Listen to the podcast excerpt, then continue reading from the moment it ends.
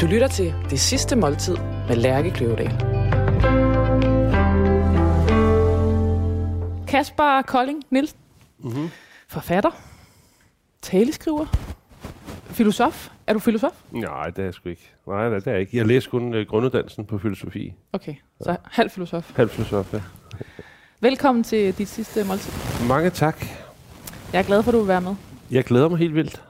Jeg må ærligt sige, at øh, jeg har simpelthen læst så meget om, at dødsangst har fyldt så meget i dit liv. Så jeg synes faktisk, det er sådan en rimelig hæftig præmis at udsætte dig, udsætte dig for. Ja. Mm, ja. Ja, det er det faktisk. Øh, ja, altså, fordi at det, det er sådan... Øh, øh, fordi du har skrevet min nekrolog. Jeg har skrevet din nekrolog. Ja. Præcis. Ja. Og på den måde sidder med dig på, på hvad vi... Og alt, alt sådan noget, det er jo Ja. ja. bare ildevarslen, har jeg tænkt over. Ja, er det det? Lidt af det her. Ja. Altså sådan noget. At det, at det, at det er faktisk ikke noget, du gider sådan røre så meget ved? Jo, men altså, jeg ved sgu ikke rigtigt. Det, jeg, altså, jeg synes, altså, det, jeg synes, det er blevet bedre med, med årene. Altså, jeg synes, det, det var noget, der fyldte enormt meget i mit liv fra i mine 20'ere og, og i 30'erne, og så var det som om, det kulminerede på et tidspunkt, da jeg var i 30'erne. Og så er det blevet bedre, synes jeg. Har du fundet systemer for det? I... Nej, ikke rigtigt. Men, jeg har, øh, men det er bare blevet mildere. Altså, jeg ved ikke, øh, det, blev, det er blevet mildere med, med årene. Altså, det, det, det kulminerede, da jeg var i 30'erne. Det kulminerede omkring, at jeg skrev en bog, der hedder Den Danske Borgerkrig. Og øh, ja, ej, det var faktisk, nej, det var, det var før det. Men det, det kulminerede med, at der var sådan noget fugleinfluenza. Altså SARS der, den der. Ja. ja. Og øh, det gjorde altså dybt indtryk på mig, øh, så meget, så at jeg ville øh, altså vaske, vaske mine børn, når de kom hjem. Og, sådan noget. og jeg ville egentlig slet ikke have, at de skulle gå ud. Og, altså det blev sådan helt sygt, renlighedsagtigt. Og, øh, og jeg kunne slet ikke sove om natten. Jeg lå bare... Altså det var, sådan, det var sådan, det var som om det var sådan en levende mareridt i, i flere måneder, hvor jeg slet ikke kunne sove. Jeg lå bare svedt og og det eneste, jeg tænkte på, det var, hvordan den her fugleinfluenza ville blive en pandemi og sprede sig, og, og hvordan... Altså, jeg forestiller mig ind i hovedet, hvordan samfundet brød sammen. Øhm, København blev sådan fysisk forvandlet. Der kom sådan nogle spåndplader, der blev sat op i byen i sådan nogle sikre zoner, ikke sikre zoner, og så skulle folk renses, når de gik gennem de forskellige zoner. Der var vagtposter forskellige steder. Øhm, men så var der så mange, der døde, så altså, politiet forsvandt ligesom også som ordensmagt, og til sidst var der bare sådan noget totalt junglelov, hvor folk de bare kunne stjæle ting fra hinanden, og øh, i min fantasi, der skulle jeg skaffe en pistol, og, og ligesom forsvare min familie, og, og sådan nogle ting. Altså endte med, i min fantasi endte vi med at flytte på landet, og så havde jeg sådan udspændt sådan et net ud over øh, huset og haven, og havde ligesom våben. Det var ligesom... Og øhm, Altså det blev ligesom måden at kontrollere det på. Ja, og så sagde min kæreste, at hun synes, jeg skulle gå til psykolog. Og så, eller det sagde hun, jeg skulle gøre. Og så gik jeg til psykolog, og så, og så gik jeg hos en psykolog, som var meget sådan tør type, og jeg svingede egentlig ikke særlig godt med hende, men, men hun, altså, hun hjalp mig utrolig meget på en eller anden måde. Altså, jeg tror, jeg var, jeg var klar til at gå til psykolog på det tidspunkt. Jeg, jeg, jeg havde gået til psykolog før, hvor jeg, hvor jeg ligesom ikke var klar til det, men jeg tror, jeg var, var klar til det der. Og det hun sagde var min altså, dysfunktionalitet, det var, at jeg, øh, at jeg tror, at hvis jeg tænker på katastroferne, så kan jeg undgå dem. Altså det, det, Så det var det forsvarsmekanismen, sagde hun. Det var, at du tænkte på det. Ja, at Ja. jeg tror, at hvis jeg tænker intens nok på, at noget forfærdeligt sker, så sker det ikke. Det er sådan lidt et å. Og skulle, hvis, så skal man jo i virkeligheden overtænke alting, før det ikke sker. Ja, præcis. Ja. Og det gør jeg stadig, men, men, ikke, men jeg gør det bare ikke så meget. Men jeg har ikke noget system. Altså, jeg, jeg, jeg tror stadig på det. Jeg kan ligesom ikke gøre noget ved det. Altså, jeg føler ikke, at jeg gør noget ved det. Jeg kan også huske, da jeg var helt ung, øhm, der havde den meget skidt. Altså, da, da jeg var sådan 19, 20, 21 år. Og, øhm, og jeg kunne, jeg kunne nærmest, altså ingenting, altså, altså jeg tænkte bare hele tiden på, at jeg skulle dø. Jeg tænkte hele tiden, at jeg havde kraft i halsen. Jeg, jeg rørte så meget ved min hals, så den blev hævet. Jeg, bare, jeg rørte ved den hele tiden, og jeg kunne slet ikke abstrahere fra den tanke. Og, øhm, og så, så på et tidspunkt så flyttede jeg til Afrika og boede i, i Namibia, nord for Sydafrika, og arbejdede ude i sådan et slumkvarter, hvor der slet ikke var nogen hvide, og hvor der var meget kriminalitet og farligt og sådan noget. Og, øh, og der, havde- der havde jeg ingen angst. Der forsvandt der. Ja, og det, og det er lidt, det, jeg ved ikke, om det er det samme nu, men, men det er som om, at, at når tingene så indtræffer, så er, det, så er det noget andet. Så er det ikke, så bliver det ikke angst længere, så, så, så er det konkret virkelighed, man skal forholde sig til. Det er meget simplere. Hvornår... Øh, Og så er der hensyn, så har jeg jo børn, så er der jo hensyn til børn, som gør, at jeg ikke kan flippe totalt ud. Ikke? Altså, så, det, så det letter. Det letter, at ja, det hjælper, de, øh, hjælper rigtig meget. Og så tror jeg, at, at jeg tror også, at det hænger sammen med, at jeg tror, altså, altså en af de ting, der har hjulpet meget, det har været, at, at jeg har altid gerne vil være forfatter, og det har ville være, siden jeg var barn. Og, og nu har jeg så skrevet fire bøger. Og jeg har to børn, som jeg er virkelig, virkelig glad for, som er store, og som jeg ikke har ødelagt totalt, altså som jeg har en god relation til, ikke? Altså ødelagt totalt, det, er, så lyder som om, at det, det var lige før jeg gjorde det. Altså jeg, vi har en god og dejlig relation. Jeg, jeg har, føler, at jeg har en god relation til mine børn, og de er store. Og jeg har fået skrevet fire bøger, og så, så, på en eller anden måde, så synes jeg ikke, det, er- det er ikke så tragisk, hvis jeg dør. Så der, er det, Det noget, der er kommet over et punkt, hvor du har nået, altså hvor, Ja, hvor for der det, er nok, der er det, gået det, godt? Ja, for det er så man, eller, ja, så man på, på en eller anden måde fortjent at dø, eller så er det ikke, så bliver, altså, det er, det er vel det på en eller anden måde, som er målet med livet, det er, at, at døden ikke skal være tragisk. Altså hvis døden ikke er tragisk, så er man vel altså levet et godt liv. Ikke? Og den er per definition altid tragisk, hvis man dør ung, kan man sige. Ikke? Ja, altså hvis man dør uforløst, hvis man ikke gør det, man gerne vil. Og, altså, så jeg har også tænkt, at måske har min dødsangst der også har været, det har også været en, en form for motivation. Altså jeg, jeg, jeg, jeg, har- jeg har bare altid antaget, at jeg ikke vil blive særlig gammel. Også fordi min mor, hun døde, da hun var 47, som er min alder nu. Og øh, min onkler døde tidligt. Og, altså, jeg, på en eller anden måde, så, jeg, jeg har snakket med nogle andre også, der har mistet deres forældre, da de ikke var så gamle. Og sådan. De har også haft den der sådan underlige, irrationelle forestilling om, at de, at de selv ville dø på det samme tidspunkt. Og det har jeg bare altid antaget. Jeg har altid antaget, at jeg ville dø som 47 år eller måske 50 år eller sådan noget.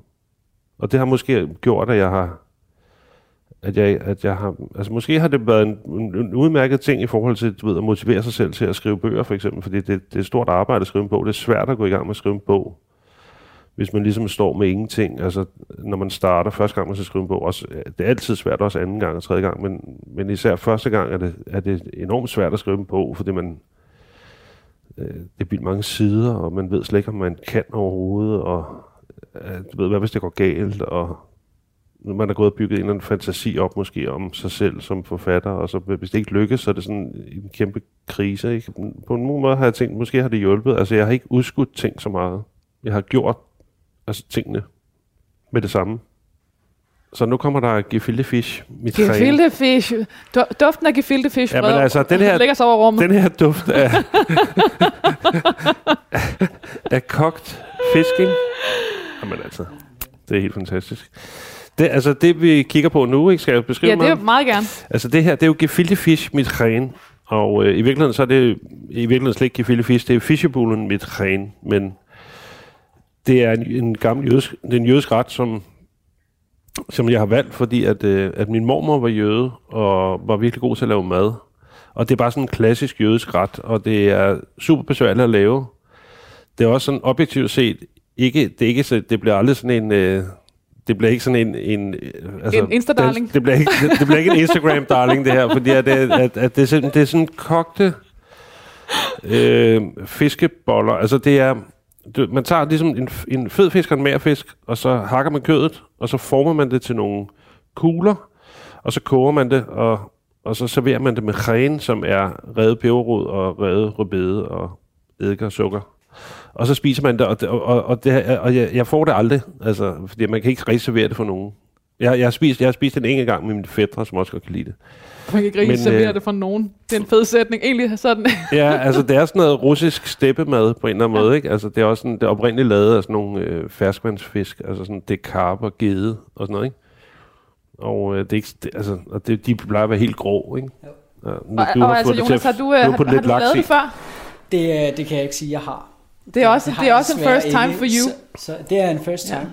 Og, og som jeg lige startede med at sige, det, det er sådan lidt gammeldags madlavning på en eller anden måde. Mhm, Og det er ikke sådan Instagram-venligt, som det alle sammen skal være den dag i dag. Så det er faktisk relativt svært at gøre sig klog på. Mm. Øh, fordi man kan ikke rigtig researche så meget på det.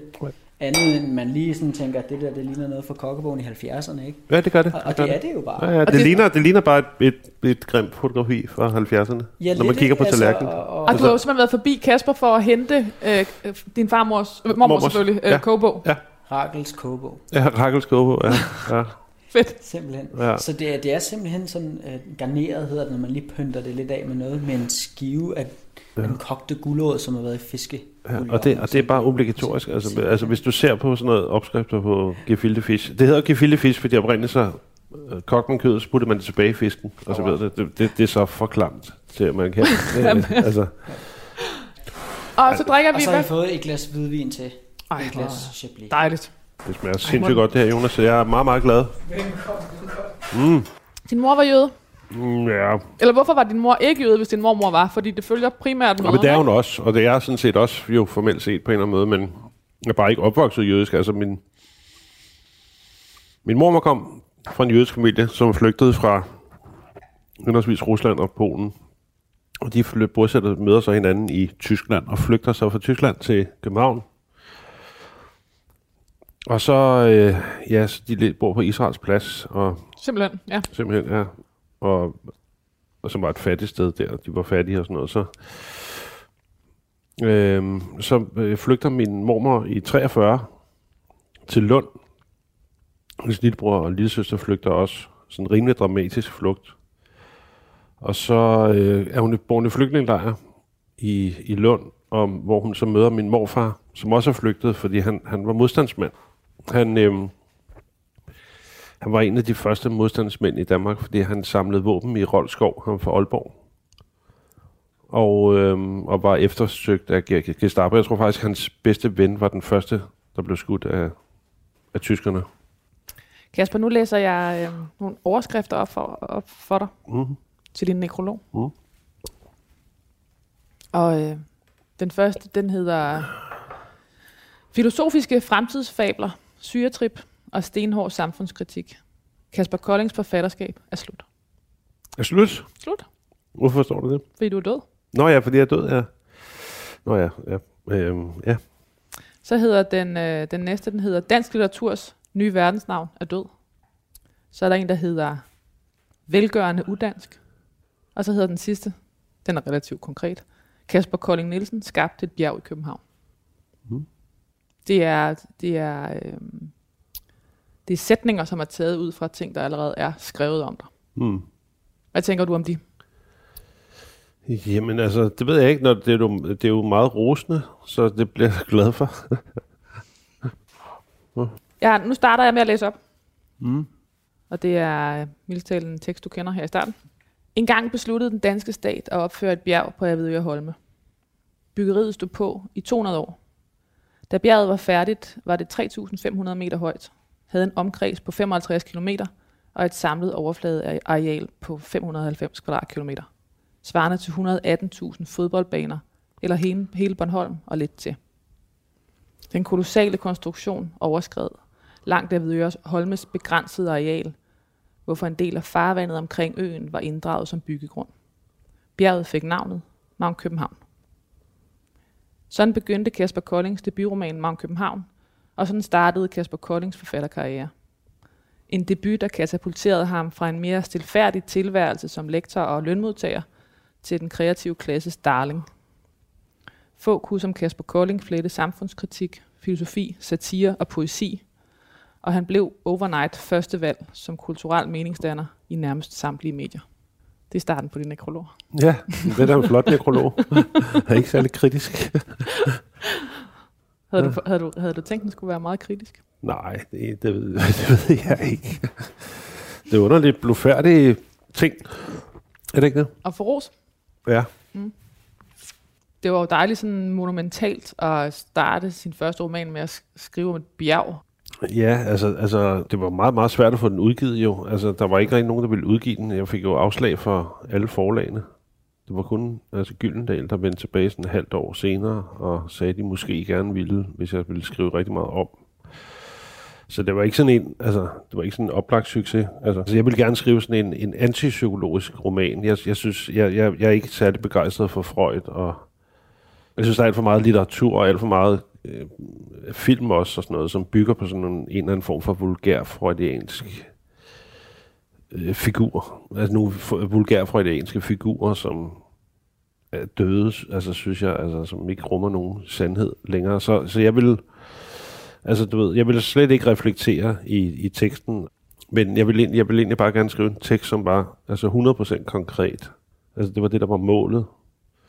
Og så var det, og så samtidig så blev det også lidt, lidt altså, og det gjorde bare, altså, altså at, altså det var, det var, det var svært at få en udgivet, det var, det var meget på grund af, at jeg har, at min, hende, der er min redaktør nu, som var min redaktør også dengang, hun, som hedder Janne øh, Breinholt Bak, hun, øh, hun, altså hun kæmpede meget for at få den udgivet. Hun kunne godt lide det, og jeg tror ikke, der var sådan øh, altså, specielt stor begejstring på Gyldendal. Øhm, så det var, det, var, det var egentlig, altså det tog enormt lang tid, tog halvandet år, fra jeg afleverede manuskriptet til den blev udgivet, og jeg, og jeg var så træt til sidst, altså, og, og, og orkede overhovedet ikke at skrive mere om, så, øh, så jeg havde bare, jeg havde bare ligesom indstillet på, at det ikke ville ske. Men altså, så skete det jo så, og så udkom den, og så skete der til gengæld ingenting. Altså, jeg fik ikke engang gode anmeldelser. Øhm, jeg fik sådan, øh, jeg fik sådan lidt nedladende anmeldelse i politikken. Jeg fik fire hjerter. Det var meget godt, men det er ikke så godt, når man er debutant, fordi så får man altid en ekstra. Det gjorde man i hvert fald dengang. Og øhm, jeg fik sådan lidt nedladende anmeldelser, som, hvor som hele tiden nævnte, at jeg havde gået på CBS. Jeg havde studeret på CBS. Og han omtalte mig som en færm sælger så, så fucking neder type jeg, blev, jeg skrev faktisk dem, det ved jeg så før, jeg vidste, man ikke måtte skrive til anmeldere.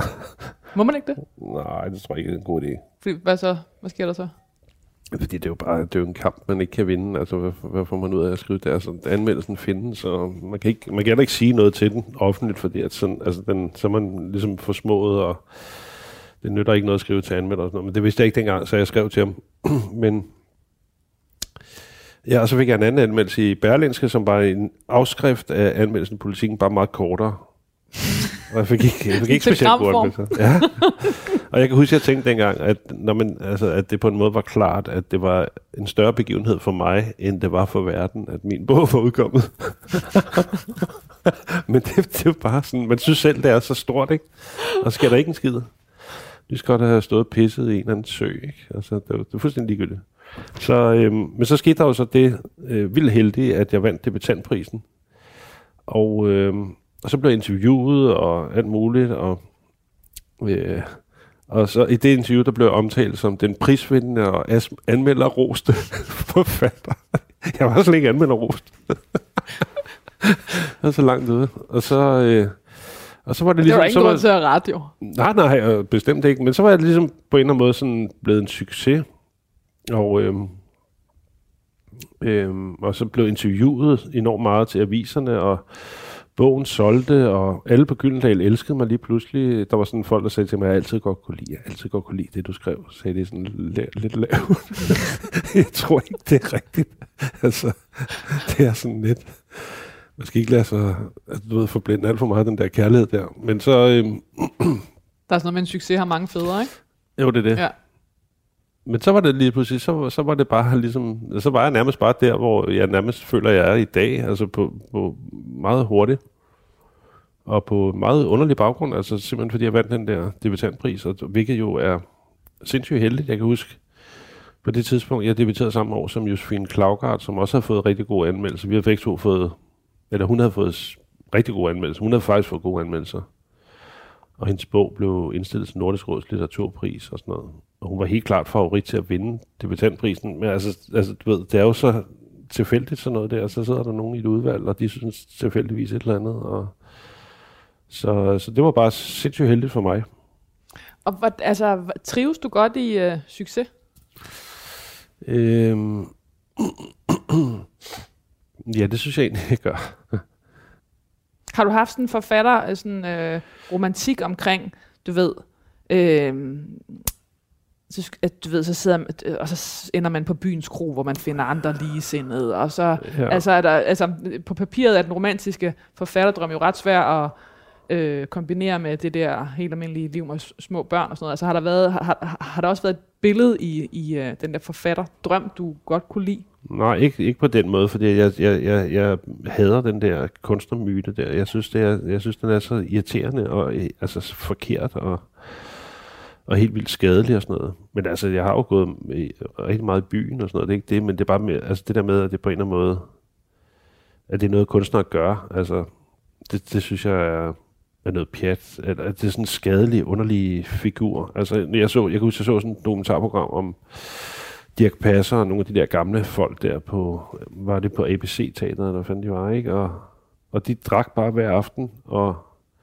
døde alle sammen vildt unge, og jeg kan huske, at jeg sad og tænkte på det, så, så sad jeg bare og tænkte, det var, det var da synd for dem, at der ikke var nogen, der fortalte dem, at de ikke behøvede det. Altså, det var som om, at det hjem. hørte med til...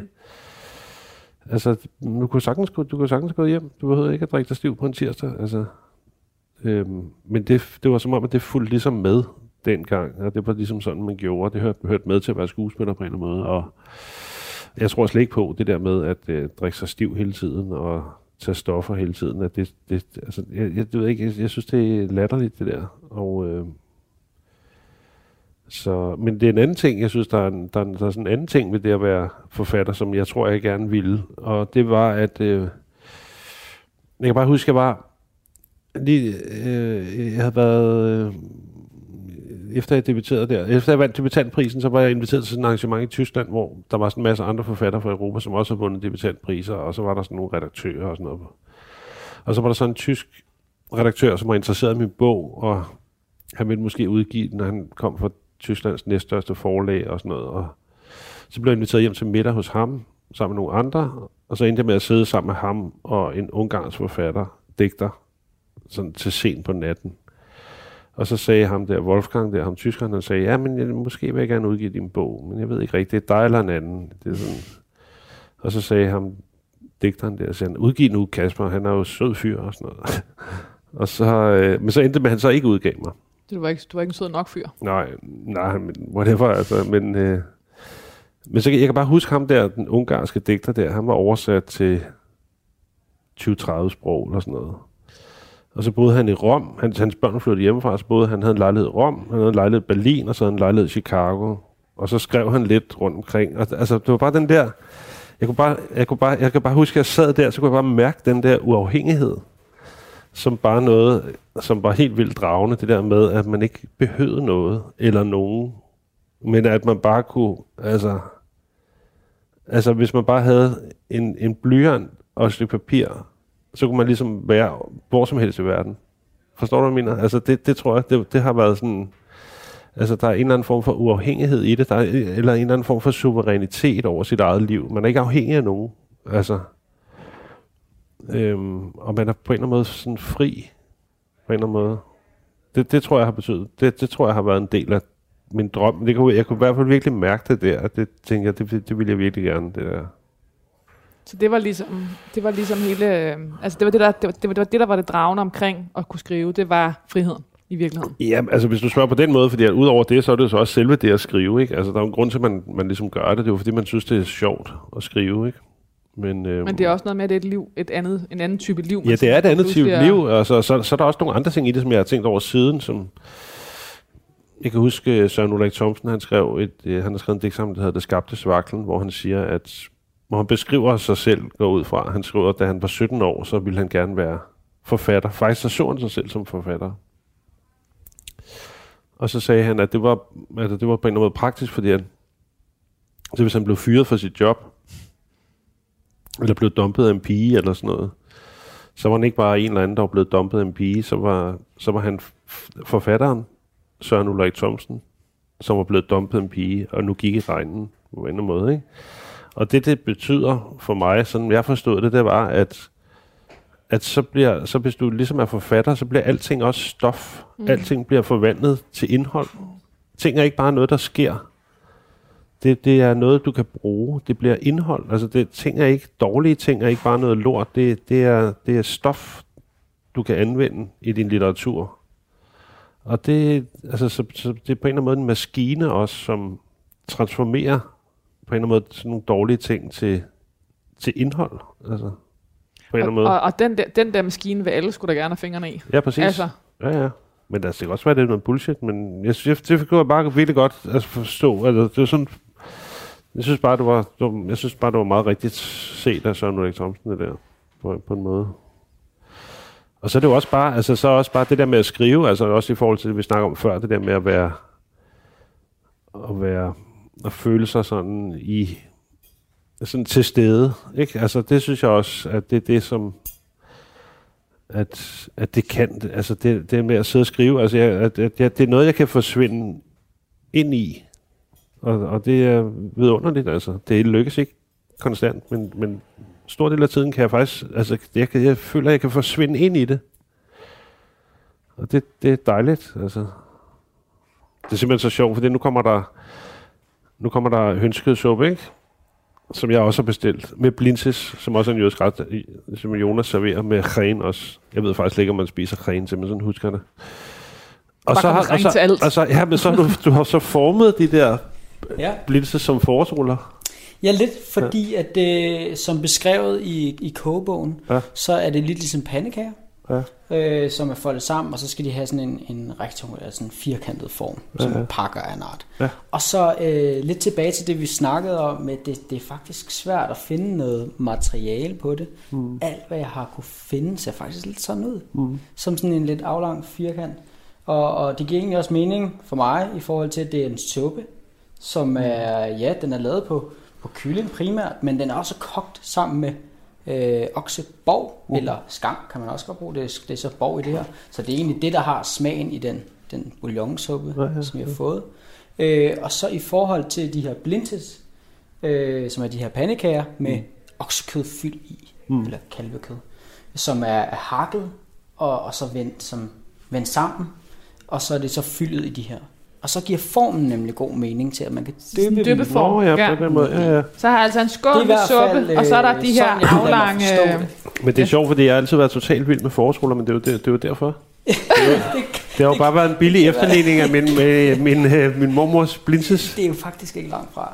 Øh, Jeg tror bare, at smagen er lidt mere sådan rustik og lidt mere sådan... Hvor er det sjovt. Jeg glæder mig simpelthen så meget til at spise det. Det er helt vildt. Jeg har ikke fået den her kombination af mad siden 92.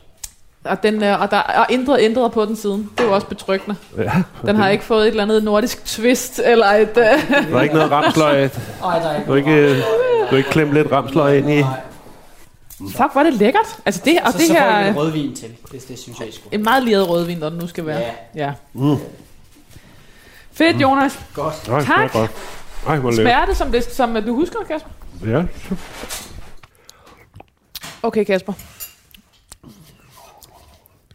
Ej, hva- altså, jeg, vil- det- jeg er bange for at lyde meget prætentiøs. Er du? Ja. Hvad er det, du er bange for i det? Altså, at Om det bare øh, lyder om for fancy, kunstneragtigt. Jeg synes, der er alt for meget sådan noget misforstået gestik omkring kunst og kunstnere og en eller anden måde, man skal være på som kunstner, som at se ud på og, og sådan noget, som irriterer mig helt vildt. Hvordan skal man se ud? Det ved jeg ikke, man skal se kunstneragtigt ud. Det er der masser, der gør. Der er masser af grund, der ser kunstneragtigt ud. Men er det så i virkeligheden det, det, det billede, medierne laver? Fordi det er jo der, de der kunstnermyter bliver skabt, ikke? Altså, det er med, med den og den tekst, og med det og det type fotografi, og Ja. Altså, det er jo, nu, nu tænker man sikkert, at det har jeg selv bidraget til, men altså... Det ved jeg ikke. Jeg, altså, jeg, jeg synes bare, det er... Jeg, altså, ja, bidrager medierne til det? Ja, sikkert, men altså, sikkert også... Altså, i mange tilfælde er det kunstnerne selv, synes jeg, der... øh, der ligesom spiller den der rolle der, synes jeg. Men er det, altså helt ærligt, er det ikke også fordi, det er røvsvært, det er røvlidelsesfuldt, det er alle de der ting, som er, um, som, som bare er skidesvært at finde et øh, Øh, ord omkring for, som du siger, ikke at komme til at lyde øh, prætentiøs. Altså, mm, Jo, men på, det er det på nogle måder, altså. Det, det er jo klart. Jeg tror, det var Lars Hug, der sagde, at, øh, at kunst er kunst, fordi det er umuligt. Altså, ellers ville det ikke være kunst. Og det er, jo, det er jo rigtigt, altså det er jo... Og der er mange, der skal prøve, før der er noget, der ligesom lykkes. Ikke? Altså, og, og det, er jo, det er jo en del også af kunsten. Nu er der så meget kritik af kunst i disse dage.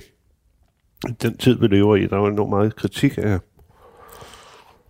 af kunst. Og øhm, jeg synes nogle gange, man glemmer, at det er jo også sådan, det er jo et, et eksperimentarium, og det, det er jo givet, at, at det ikke er alt, der lykkes. Altså, det er lidt ligesom sådan nogle talentfabrikker, hvor inden for fodbold, hvor man, øh, du ved, finder 10.000 meget talentfulde unge drenge, og så er der bare en, der skal lykkes, ikke? Og sådan er det jo også lidt med kunst. Altså, altså der, er, vi skal jo, der er jo mange af os, der skal ligesom lave et eller andet, som er halvt fuldendt, eller for, men så er der nogle gange nogen, der laver noget, der er helt sublimt, og, det, og så er det og, altså ekstremt vigtigt, ikke? Og, Så rykker det også. Altså, ja, og så får det enormt stor betydning, og, som, ja. og sådan noget, så nu glemte jeg lidt, hvad det var, du egentlig spurgte om, men Det er kunstnermyten, du taler ind i. ja, Den litterære debut om det fiktive bjerg Mount, København blev ikke desto mindre kåret som årets idé 2011 hos politikken, og, og, og som i en periode så ud til rent faktisk at skulle realiseres. mm. Altså det, du havde siddet og skrevet, blev, blev lige pludselig arkitekter, og øh, var, var du selv indblandet i den proces, hvor, ja, hvor alle de her ting, jeg startede med at læse op, Mm. faktisk lige pludselig kunne blive en virkelighed? ja. Jeg sad og snakkede med en af mine venner om det en aften, og så tænkte så snakkede vi om, at det kunne være sjovt at prøve at bygge det i virkeligheden. Og så havde lavet vi sådan en TED-talk, hvor vi beskrev projektet. Og, øhm, og så blev vi inviteret til alle mulige ting. så blev vi inviteret til, så blev vi kontaktet af Realdania, som er en boligfond, der har 50 milliarder eller sådan noget. Det er det opkald, man gerne vil have. Man vil gerne have nogen fra, fra Realdania. Ja, præcis. Og de spurgte, om vi ville komme og snakke med dem. Og så holdt vi et møde med deres direktion. Og fortalte om bjerget der. Og så, øh, og så sagde de, at de gerne ville give os penge til sådan en feasibility study. Altså de ville gerne give os penge til, at se, om det kunne lade sig gøre, og hvor stort det givet fald det kunne være og sådan noget. Og så fik vi aldrig søgt, fordi vi ligesom var for sløve røven. Og så, øh, så blev vi inviteret til gengæld til at holde foredrag til deres års øh, møde, et eller andet, for deres medlemmer, hvor det var os og, øh, du ved, ham der, var, ham, der var projektleder på OL i London, og så os, og sådan, meget sådan en prominent selskab. Jeg kommer og fortælle om det der bjerg og sådan noget. Og så, øh, og så gik der ikke lang tid, så blev vi inviteret til, til møde af sådan nogle kapitalfonde, hvor vi holdt foredrag om det også. For sådan nogle mega rige mennesker. Og de sad bare. De synes ikke, det var så dyrt. Du ved, 600 milliarder. og Det er ikke så dyrt. It's, it's possible. Præcis. Altså, det var virkelig, virkelig sjovt. Der var slet ikke nogen i den proces, der sagde nej til os på noget som helst tidspunkt. Alle sagde ja. Og det er også bare fordi, det er sådan... Altså, det er bare sådan dragende en tanke, ikke? Den klassisk svære tor, romanen Den danske borgerkrig 2018-24, blev i politikken kaldt årets hidtil vildeste danske roman. Og fortsat, Kasper Kolding har potentiale til at blive dansk litteraturs nye verdensnavn. På mindre end et årti skabte Kasper Kolding fire succesfulde udgivelser, som på særlig vis forenede det groteske, det poetiske, det tragikomiske, det samfundskritiske og det samfundskritiske, og som gjorde Kasper Kolding til en af de mest opsigtsvækkende og toneangivende forfattere i landet. Det har forfatterweb.dk skrevet. Jeg går faktisk lidt videre nu. Yep. Da Kasper Kolding var 19 år, øh, døde hans mor ganske pludseligt, og det kickstartede en angst, der fulgte ham livet igennem. En angst for at miste sin nærmeste og for at miste sin forstand. Kasper Kolding udtalte til Jyllandsposten, at han hele livet øh, måtte kæmpe for at få sin forfatterdrøm virkelig gjort. Han måtte kæmpe med sig selv, sin dogenskab, sin angst, sit eget forventningspres og med at få tid og råd til at skrive. Ja. Helt sikkert. Altså, ja. Øhm, at det, at, du siger det jo også selv, men at, at, øh, at døds, din mors dødsfald altså er, er sindssygt centralt for alt, hvad der ligesom... Ja, det er det. Altså, det, det er meget vigtigt, fordi at jeg, jeg læste filosofi på det tidspunkt på universitetet, og, og så døde hun bare ligesom sådan, og det, hun døde sådan tirsdag eller sådan noget, og det var bare sådan en helt almindelig dag, og jeg, men jeg vidste ikke, altså jeg vidste ikke rigtig, hvad jeg skulle gøre bagefter. Og så endte jeg med bare at fortsætte på universitetet. Fandt, fandt du hende? Nej, nej, jeg fandt hende ikke. Jeg, jeg, jeg, var, jeg havde været hjemme og sove hos en ven, og så så jeg hjem om morgenen. Jeg var hjemme på juleferie. Jeg var flyttet hjemmefra. Og så, øh, og så, og så du ved, jeg gik ud i køkkenet og spiste en mad og sådan noget, tror jeg. Og, sådan noget. og så, så så jeg, at der var en masse beskeder på telefonsvaren, som man havde dengang. Og så var der en masse beskeder fra min stefar, som sagde, at, at der var sket et eller andet, og jeg skulle ringe til Rigshospitalet. Og så ringede jeg til Rigshospitalet og sagde, at jeg må død. Og så kan jeg bare huske, at jeg stod der øh, i lejligheden der. Det var sådan en underlig, en uvirkelig følelse. Og øhm, jeg så tog jeg ind på Rigshospitalet, og, øhm, og så var han død. Og, og så, og så, altså, så kan jeg huske, at jeg gik med min stefar hen over fældeparken, og det og, og, og mine minder fra der, og, og så de næste par dage, det er, det, det er bare det er sort-hvid. Og så ser jeg ligesom alting oppefra. Og så, ja, men så fortsatte jeg så på filosofi efter juleferien der, fordi jeg, jeg vidste ikke, hvad jeg skulle gøre rigtigt. Altså. Og så, øh, og så, og så ja, altså jeg kunne heller ikke, jeg, jeg græd ikke rigtigt, da min mor døde. Altså jeg kunne ikke rigtig, jeg kunne ikke rigtig finde ud af at, jeg kunne ikke rigtig finde ud af, jeg kunne ikke rigtig finde ud af at reagere på det. Jeg kunne ikke finde ud af at græde over det. Og, og så gik der sådan en års tid, og så fik jeg sådan noget, så begyndte jeg at få det der angst. Og så blev jeg nødt til at stoppe på universitetet. Jeg kunne ikke koncentrere mig mere om, jeg kunne ikke læse noget. Jeg følte, jeg blev dummere. Altså, jeg, jeg følte, jeg blev sådan 20% dummere eller sådan noget. Øh, jeg kunne ikke koncentrere mig om noget, og, og så stoppede jeg. Og så, øh, ja, så flyttede jeg til Afrika og kom hjem efter, så var det halvandet år, så kom jeg hjem og arbejdede som handicaphjælper og gjorde også lidt før. Og så, øh, og så tænkte jeg bare, at jeg blev nødt til at gøre et eller andet. Altså jeg havde ligesom ikke nogen, der kunne hjælpe mig eller give mig penge og sådan noget. Så jeg, jeg tænkte ligesom, jeg blev nødt til, altså jeg skulle ligesom klare mig selv, og, og så tænkte jeg, jeg blev nødt til at, jeg blev nødt til at lave et eller andet, som, jeg blev nødt til at studere noget, som, hvor jeg kunne tjene nogle penge. Altså fordi jeg var meget bange for i den periode at blive sådan, jeg var bare meget bange for at blive hjemløs. Jeg var bange for at blive sindssyg for det første, og så bange for at blive hjemløs. Og i øvrigt også, var jeg også bange for hjemløse. Fordi jeg troede, de kunne se, at, at jeg ligesom var ved at dø. og så... Øh, og jamen, Altså, så, at, var du bange for, at de kunne se, at, altså, at jeg var ved at skulle, jeg var dødsmærket. at, ja, at, de, at du skulle blive en af dem, eller hvad? ja, et eller andet. Ja. Så, og så startede jeg på CBS og læste der, og blev færdig der. det var der penge i. Altså, Ja, og så, og så arbejdede jeg i et forsikringsselskab og tjente en del penge og sådan noget bagefter. Og øhm, ja, og så, så, så tog det mig egentlig mange år, før jeg ligesom overhovedet tog og, og tænkte på øh, det der med at blive forfatter igen. Altså jeg ville gerne stadig hele vejen igennem og, og forsøgte at skrive ting og sådan noget, men men jeg tog ikke at gøre det. Altså, jeg følte mig så, altså, jeg følte mig så usikker og så svag, så jeg kunne ikke... Altså, det var slet ikke noget, jeg kunne... Altså, på nogen måde satse på på det tidspunkt. Det var først senere, efter jeg havde fået kærester, og jeg havde fået, jeg havde fået børn, og jeg havde arbejdet nogle år i det der forsikringsselskab. Jeg arbejdede der i fire år, tror jeg. Og jeg havde ligesom tjent nogle penge, og jeg havde altså ligesom fundet ud af, at jeg godt kunne klare mig selv, tror jeg. Og altså, det var først der, jeg tænkte, nu vil jeg, nu vil jeg prøve. Hvorfor var det der med pengene så centralt? Altså, hvad handlede det om? Det handlede om, at jeg skulle ikke, altså jeg skulle kunne klare mig selv. Altså jeg skulle vise, at jeg kunne klare mig selv. At jeg ikke ville blive hjemløs. Fordi, fordi havde der været, altså var det din mor, der havde forsørget dig, eller hvordan, altså hvad, hvordan, hvad er den Mm, kobling? Det er bare, jeg havde ikke nogen. Altså jeg havde ikke nogen til at hjælpe mig. Og hvem, hvor var din far? Han boede i Jylland, men jeg så ham ikke så meget. Så han var ligesom ude af, Jeg er lidt, ja. ja. Og så, og så jeg følte jeg bare, jeg følte jeg var alene, altså, eller jeg var alene på den måde. Jeg, ja, det var jeg, men jeg havde så også, altså held, havde heldigvis nogle gode venner, som jeg stadig har, som er stadig mine bedste venner, som, som lidt var på en måde i, lidt i den samme situation. Og, øh, og så vi hjalp hinanden, kan man sige. Ikke? Men, men jeg tror, det var vigtigt for mig, at det var bare, altså jeg, blev, jeg, jeg, jeg ville, jeg, ville, jeg havde brug for sikkerhed og tryghed. Jeg havde ikke brug for at kaste mod et eller andet totalt usikkert kunstprojekt. Altså, jeg, havde, jeg havde brug for noget tryghed og sikkerhed og Øh, ja.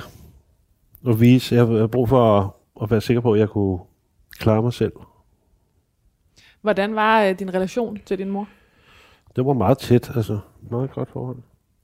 Og du voksede op nærmest alene hos hende, eller Ja, hvordan? ja. Og så var hun død. Ja. Ja, men altså det er, øh, påvirker mig, altså det er stadig påvirket af det.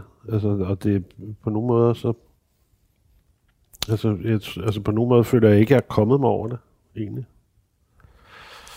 Øhm, jeg ved ikke, om det er fordi man ikke kommer sig over sådan noget fuldstændig, eller, altså fordi der er noget, der går i stykker, altså der er noget, der går i stykker. Og, øhm, og, og, og man mister noget, man mister en form for uskyld i sit liv, eller hvad fanden det nu kan være. Altså, jeg, jeg ved godt, altså det er bare min historie, jeg ved godt, alle andre har, altså alle andre har oplevet ting, som er hårde, ikke? Og, og for mig, der var det, der var, det, var- der var det her det, det hårdeste, jeg ligesom har oplevet, og, og altså, alle får hammeren ligesom før eller siden, ikke? Og, og så er der noget, der er gået i stykker, som aldrig bliver godt igen, og og jeg kan huske, at, at jeg synes, at... Jeg, jeg, jeg ved ikke, jeg synes bare, at, at jeg, jeg synes, jeg følte mig meget ulykkelig, da jeg var i 20'erne, og, og, og var mis, lidt misundelig over øh, dem, jeg kendte, som synes levede meget mere ubekymret. Som gjorde man de også også. skal i den alder. Altså, altså. Øh, men jeg var ikke så ubekymret dengang. Hvorfor tror du, øhm, at, at du siger det der med, at du ved godt, at der er nogen, der har oplevet noget, der er meget værre? Hvad, hvad, Nå, men det, det er bare egentlig, nå, men det er bare fordi, at, at det er jo også, altså, jamen det er bare fordi, at jeg, jeg, jeg på et tidspunkt, jeg underviste på sådan noget, der hedder tuba, sådan noget, øh, for sådan nogle børn og unge, der vokser op i alkoholfamilier, og, og de har virkelig, virkelig haft det hårdt, mange af dem. Og, øh, og så læser jeg bare sådan en statistik, at det er cirka en sjettedel af befolkningen, der vokser op i, i alkohol, hjem med alkoholmisbrug, ikke? Og så er der cirka en anden sjettedel, der vokser op med røvfuld, ikke? Og så er der en anden sjetdel, der vokser op med psykisk sygdom eller fysisk sygdom. Så er der en anden sjetdel, der har mistet søsken eller forældre og, øh, og har været præget af sorg.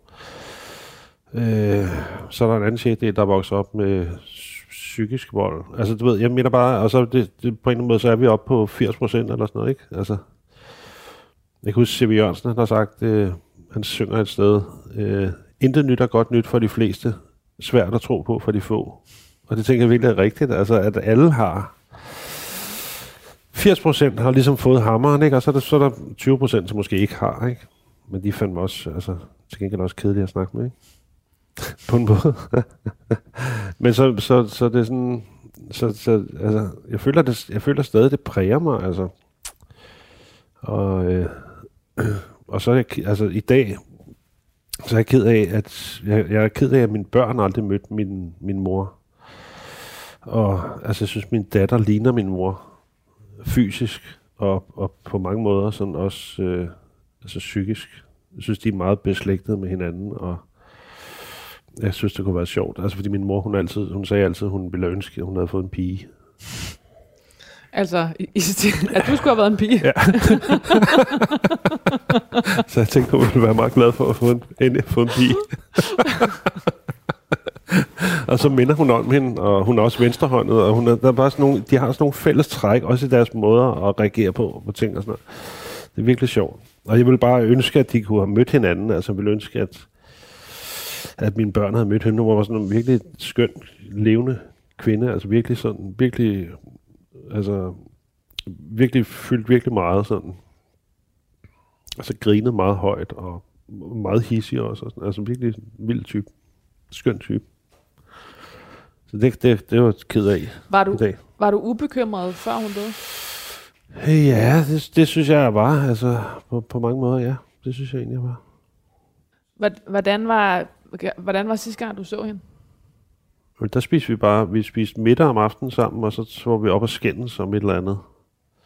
Vi var, vi var tit op og skændes, altså der var et eller andet, hun var meget sådan kontrollerende, altså virkelig sådan irriterende, kontrollerende, ned i sådan mindste detalje, du ved, altså skrev hele tiden breve til mig om ting, jeg skulle huske, altså sådan noget, jeg godt vidste, eller altså jeg havde sådan styr på. Eller, husk, du skal hente din cykel på tirsdag hos cykelsmeden, eller sådan, kender du typen, ikke? Og det var jeg bare træt af, så vi havde mange konflikter, der handlede om sådan noget der. Altså, hold, altså hold nu kæft, agtigt, ikke? Altså, vi havde egentlig været sådan lidt op og skændt, så var jeg taget hjem til en af mine venner. Og så øh, vi havde siddet og spillet computerspil, og så sov jeg hos ham, og så tog jeg hjem. Og så, så var det ligesom, så var hun død der om natten. Altså, hun havde fået en hjerneblødning og var død. Og øh, havde, altså hun havde været henne hos en nabo og lånt hovedpinepiller, og, og så havde hun ligesom, så var hun ligesom død der. Og så da jeg kom ind på hospitalet, så lå hun i respirator. Og var, og var ligesom, det var ligesom overstået. Altså hun var i live, men altså hun var hjernedød, ikke? Og så var det mere sådan noget med at tage stilling til, til organer og sådan noget. Som du skulle tage stilling til. Det, det, det, det føler jeg ikke, det var traumatiserende. Altså, det føler jeg ikke var...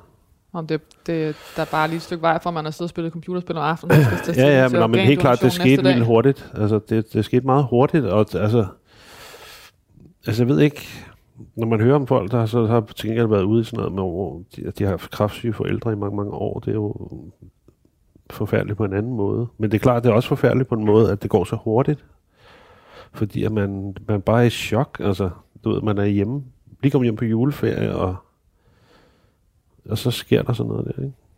Tror du, tror du, det chok har forladt dig? Nej, det tror jeg egentlig ikke. Altså, jeg tror stadig, jeg er påvirket af det. Jeg tror, det har ødelagt noget også i, i mig, føler jeg. Altså på en måde. Altså det har ødelagt noget. Altså det er som om, at altså, så kan man godt samle sig selv igen, men det bliver aldrig helt godt på en eller anden måde. Og det var også det, altså egentlig, hvis der, vi startede med at snakke om det der med at skrive, og altså også det min dødsangst og alt det der. Men at det måske også har været en eller anden motivationsfaktor, ikke? At, som har gjort, at, at så får man ligesom også gjort tingene, du ved. Mm. Får man ikke udskudt det så meget, måske. Og så er der jo kommet noget godt ud af det, kan man sige på en måde. Ikke? Mm. Øhm, Jonas, dessert. Ja. Det er det sat tid. Og det er ikke så, så jødisk udpræget, eller russisk, eller polsk, eller hvor vi nu har været. Det er, det er lidt mere klassisk anlagt. Det er pandekager med syltet finer og vaniljeis. Og sikkert nogle øh, øh, gule øh, æg, du har brugt til den pandekagedej. Det er super økologisk æg. Den står der og skriger. Fuldstændig. Fedt, tak. Tak. Og, og kaffe. Mm. Hvorfor skal vi have pandekager med fine? det kan jeg bare godt lide. Punktum. øhm, Kasper Kolding havde en bachelor i filosofi og en uddannelse som øh, hedder det Kant Mærk Fil Mm. fra CBS. Og før han debuterede som, som, som forfatter, arbejdede han i udviklingsafdeling med innovation og nye produkter og skrev i fritiden. Mm. Men da, Ka- men da Gyldendal antog hans manuskript, sagde han sit job op og skrev på fuld tid. Mm-hmm. For uden øh, romaner skrev Kasper Kolding teaterstykker og filmmanuskripter. Han blev hædret med hedder den Danske Banks debutantpris, Mm. en præmiering for Statens Kunstfond, og hans bøger blev udgivet i flere lande. Er der noget med, at fordi dit reaktionsmønster var, som det var efter din mor døde, at du havde svært ved, at- var du bange for, at du havde, altså fordi du ikke reagerede lige bag, Ja. altså gjorde det der bange, at, at, at var Ja, du bange for, at du det. var forstyrret i dit reaktionsmønster? Ja, det, er det- jo sådan ja. der gør, at man bliver bange for at blive skør. Ja, det, kan, det, det er nyt for mig, men ja, det var det. Altså, jeg følte, at, at jeg ikke kunne reagere. Jeg, jeg følte, at jeg følte forkert. Og jeg følte, at jeg ikke kunne være i, i sorg. Eller jeg, flygt, jeg følte, jeg flygtede fra sorgen. Og, øhm, og, og, og altså, når jeg så ser på det i bagspejlet nu, så tænker jeg, at det var fordi, at jeg ikke havde nogen. Altså, at hvis jeg havde haft nogen, så havde det været lettere. Altså, jeg kunne ikke, jeg kunne ikke bryde sammen, fordi at, at, at jeg var ikke sikker på, at der var nogen, der... Øhm, altså, ikke sikker på, at der, jeg er ikke sikker på, at der var nogen, der ville tage sig af mig. Så, og så er det jo ligesom... Så jeg tror, at jeg følte, at jeg skulle, jeg skulle være stærk der, eller jeg skulle gøre mig stærk, eller... Altså, jeg, jeg, jeg, jeg, jeg, sådan ser jeg på det nu. At det var det, at det var, altså det var det, jeg valgte der. Ubevidst på en eller anden måde. Altså, jeg har også hørt en anden underlig ting. Jeg har ikke været syg siden. Altså fysisk syg. Jeg, jeg, har, jeg har ikke haft influenza siden. Altså, jeg kan ikke blive... Altså, 7 i 13. Men jeg, bliver, jeg, bliver, jeg kan ikke blive syg. Altså, det er som om, at... at jeg, jeg, jeg, jeg, jeg har ikke haft influenza siden dengang. Gør det der nærmest også bekymret? Ja, lidt. Især nu, når jeg siger det. Nej, men det er bare, jeg tror, jeg, jeg følte, at jeg skulle gøre mig stærk, og altså, jeg, jeg kunne ikke, altså det,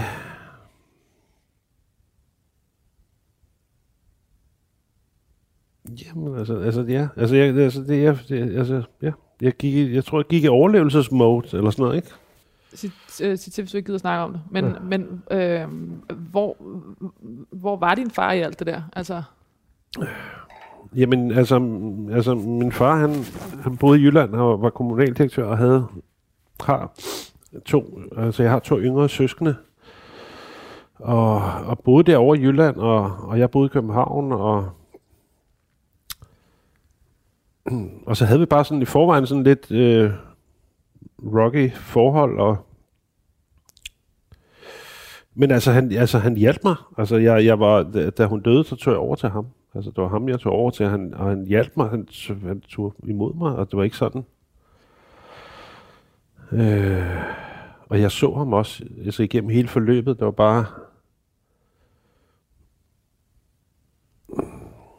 Jeg ved ikke, altså jeg havde bare stadig, altså jeg havde en følelse af, at jeg var alene om, om det, og, og jeg ligesom skulle klare mig selv. Men altså, jeg, jeg er helt sikker på, at altså, hvis, hvis det var ligesom brændt sammen det hele, så er jeg helt sikker på, altså, helt sikker på, at han ville have hjulpet mig.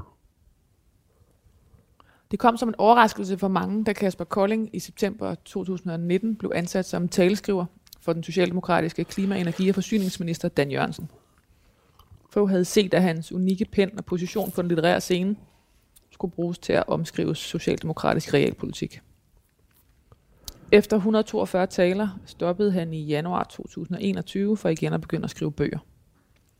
I et opslag på Facebook skrev han blandt andet, at være i regering er en form for dødstans, kulminationen af et politisk liv og samtidig begyndelsen til enden.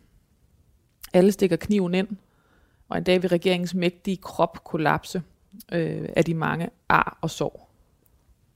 Han fortsat, det her opslag handler blot om, hvor intens og skånselsløs politik er, når man ser det indenfra, og hvor vildt et, et job det er at være minister. Jeg er i hvert fald ikke misundelig. Hvorfor skulle du være taleskriver? Øhm, det var fordi, at jeg var, jeg var egentlig ude og, om foråret, inden der, der jeg blev ansat om efteråret, men foråret, der var jeg ude og holde foredrag i en eller anden kapitalfond, eller sådan noget, invest, investeringsfond, eller noget.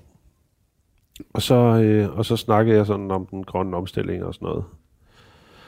Og så lagde jeg bare mærke til, at det var foråret 2019, der lagde jeg bare mærke til, at, øh, at der, var ikke nogen, der var ikke længere nogen kommentarer der handlede om, at folk gerne ville have lov til bare at spise deres bøffer og flyve, og hvad fanden var det for noget.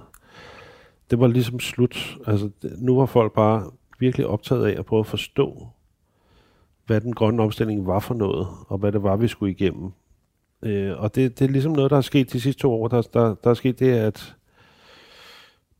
at der er ikke nogen magthavere og du ved, folk med magt i samfundet, pengemænd, øh, folk, der er chefer for store virksomheder og sådan noget, som der er ikke nogen længere, der tror på, at der findes en vækst, en fremtidig vækst, uafhængig af den grønne omstilling.